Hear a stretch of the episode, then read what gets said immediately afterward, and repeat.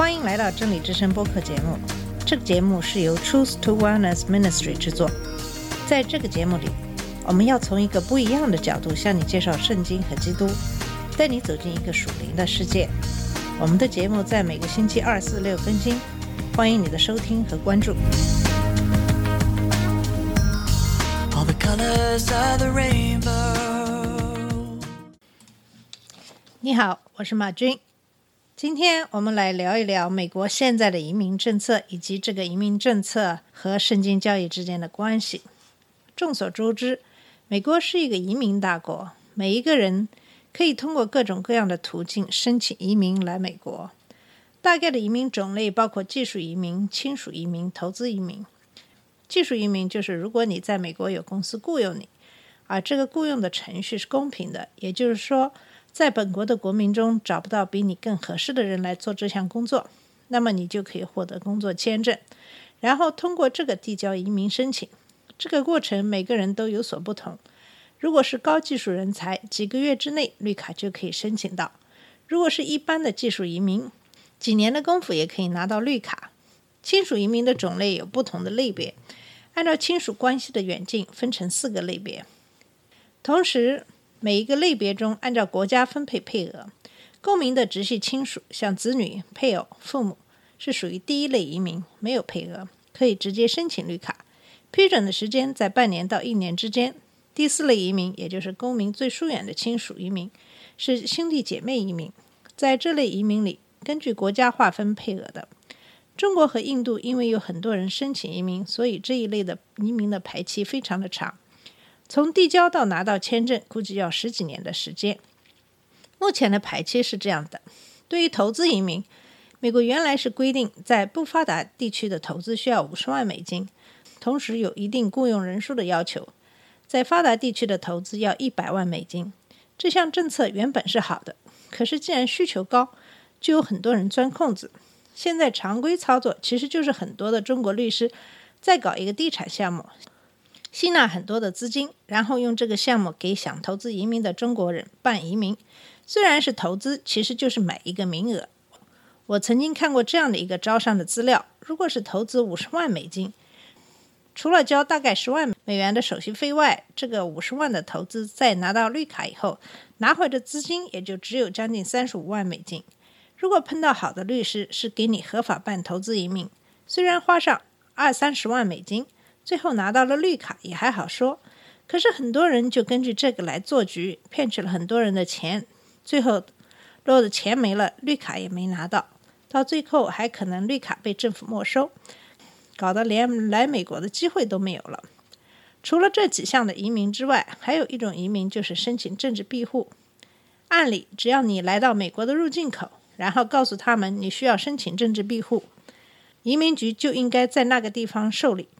这是符合原来的法律规定的。中国的很多人通过旅游签证来美国，然后就非法拘留，申请政治庇护。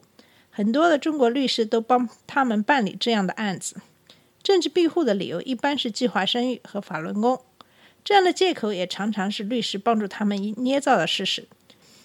在法律上说这是不允许的，一旦查出将要被递解出境。可是很多的中国律师都不顾他们的职业操守，帮自己的客户撒谎。一旦被政府查出，往往律师自己也会被吊销律师执照。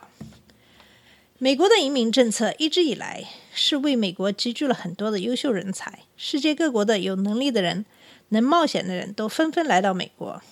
很多在贫穷国家的人也通过各种各样的途径来到美国。在南美洲，很多人直接徒步跨越南美洲来到美国加州、德州的入境口岸，直接申请政治庇护。或者直接跨越边界线偷渡到美国，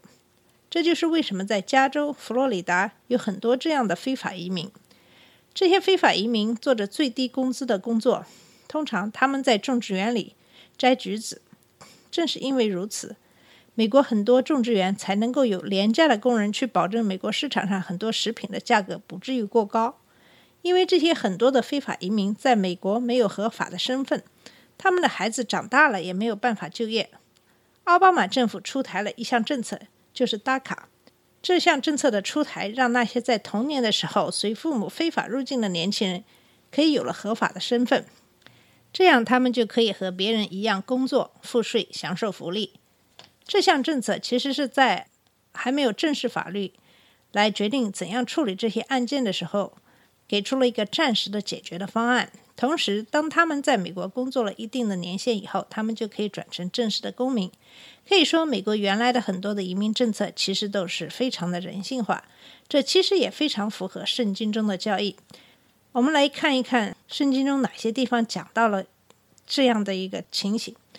以前我们也讲到过这个绵羊和山羊的比喻，在马太福音二十五章三十二节开始。万族要聚集在他面前，他要把他们彼此分开，好像牧羊人把绵羊和山羊分开一样，把绵羊放在右边，山羊放在左边。那时，王要对右边的说：“蒙我父赐福的，来承受创世以来为你们预备好的国吧。因为我饿了，你们给我吃；我渴了，你们给我喝；我做客旅，你们接待我；我赤身裸体，你们给我衣服穿；我病了，你们看顾我；我在监里，你们来看我。”一人就回答：“主啊，我们什么时候见你饿了就给你吃，渴了就给你喝呢？又什么时候见你做客旅就接待你，赤身裸体就给你衣服穿呢？或者什么时候见你病了或在监里就来看你呢？”主要回答他们：“我实在告诉你们，你们所做的，只要是坐在我一个最小的弟兄身上，就是坐在我身上了。王也要对左边的说：你们这被诅咒的，离开我。”到为魔鬼和他的使者所预备的永火里去吧，因为我饿了，你们没有给我吃；我渴了，你们没有给我喝；我做客旅，你们没有接待我；我赤身裸体，你们没有给我衣服穿；我病了，我在监里，你们没有看顾我。他们就回答：“主啊，我们什么时候见你饿了、渴了、做客旅、赤身裸体、病了或在监里，却没有服侍你呢？”主要回答他们：“我是在告诉你们这些事。”你们既然没有坐在一个最小的身上，就是没有坐在我的身上了。如果我们仔细读这一段的经文，我们就可以看到为什么美国是一个被祝福的民族。因为美国的很多的社会福利政策以及移民政策是非常符合圣经中的教义的。在这段经文里，基督耶稣说的这些事，如果你坐在我一个最小的弟兄身上，就是坐在我身上了。这个最小的弟兄是说。怎样的人呢？是不是真的是个头小还是年龄小呢？我想不是的。这里面最小的弟兄应该是指那些地位卑微的人。什么样的人会地位卑微呢？当然就是穷人。穷人才会没有钱买吃的喝的，没有钱买衣服穿。那么做客旅是指什么样的人呢？客旅英文的意思其实就是一个陌生人的意思。那么这些陌生人对一个国家来说，当然指的就是这些移民。这些移民对这个国家来说是陌生的，他们来到了这个国度，希望这个国家能够给他们希望，能够给他们起码的人的尊严。如果这样看来，在川普之前的美国移民政策其实还是符合圣经的教义的，因为不论是合法和非法，都是可以通过正常的渠道来取得最终的合法身份。当然，并不是说美国所有的政策都是非常完美的，比如美国现在的医疗保险体系里。其实是一个潜在的定时炸弹。在世界上很多发达国家都实现了每个人都有医保的情况下，在美国医疗保险的费用却是日渐升高。在申请个人破产的例子里，因为付不起医疗费用而破产的情况占据了大多数。虽然奥巴马当总统的时候出台了平价医保制度，可是这个制度离理想的状态仍然相差太远。但是，起码奥巴马医保保证了对现有的疾病投保人的购买保险的保障。可是，因为成本太高，导致很多的小公司对奥巴马医保甚为不满。当然，这是另外一个话题，我们可以以后再谈。现在来看看川普上台以后，他们对美国原来移民制度的改变和破坏。川普积极推行美国优先的制度，在他上台以后，积极推动的。抑制美国外来人口数，除了宣传要与美墨边界建造阻挡非法移民的高墙之外，川普政府动作频频，甚至针对特定地区、国家限制移民人口额度，不外乎就是要减少外来的移民人口，并宣布未来移民政策用择优导向，增加具备工作技能的移民人口，减少亲属移民，同时。川普政府对在美国的入境口岸准备申请政治庇护的人完全拒绝，虽然这是美国的合法程序。同时，逮捕了大批的非法移民，并把孩子和父母分开。到目前为止，已经有七个孩子在美国的移民局的拘留中心死去。美国的国会议员在参观了移民局的拘留中心以后，称这和纳粹的集中营没有什么分别。同时，很多的孩子有可能永远没有办法找回父母。这样的经历在那些幼小的心灵中将会留下难以磨灭的阴影。川普政府还致力于推翻奥巴马总统在位时的大卡计划。二零一七年九月五日，美国移民局发布了通告，准备取消大卡计划。二零一八年一月九日，美国联邦法官断定，打卡的申请人应该允许继续更新，直到法院最后的裁决。二零二零年七月二十八日，川普政府发布了公告，将停止接受所有新的打卡的申请，同时对于已经批准的打卡的申请，改成了一年更新，而不是两年更新。当然，最后这些在孩童时代就随父母来美国的非法移民，他们的命运也都会由最高法院对这个诉讼案件的裁决来决定。虽然拥有打卡的身份的人避免了被驱逐出境的命运。他们最终的命运如何，估计会由后川普政府来决定了。如果川普在今年的大选中胜出，这对很多的移民来说将是一个非常糟糕的消息。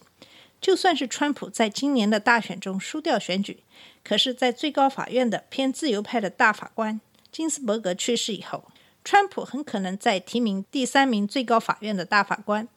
这样，在九名法官中，保守派和自由派法官的比例就是六比三。这样的格局将对美国以后政策法律的走向产生深远的影响。对于他们以后会怎样对待移民问题，我们都需要拭目以待。可是不管怎样，如果这个国家是根据圣经的教义来行，这个国家就会被祝福；如果这个国家的政策是跟圣经的教义背道而驰，那么这个国家和政权的寿命就不会长久。因为我相信神爱他的子民，神爱世人。这个世人是不管肤色、不管区域的，因此有一个比较宽松的移民政策，会让美国更加强大；反之，美国就会走下坡路。好了，我们今天的节目就到这里，谢谢你的收听，我们下次节目再见。这里是真理之声播客节目真理之声是 truth to wellness ministry 旗下的一个节目由 truth to wellness ministry 制作和播出如果你有什么想跟我们分享请给我们发电子邮件我们的邮箱地址是 truth to wellness at gmail dot com 你也可以直接去我们的网站 www truth to wellness dot com 浏览更多的信息下次节目再见 all the colors of the rain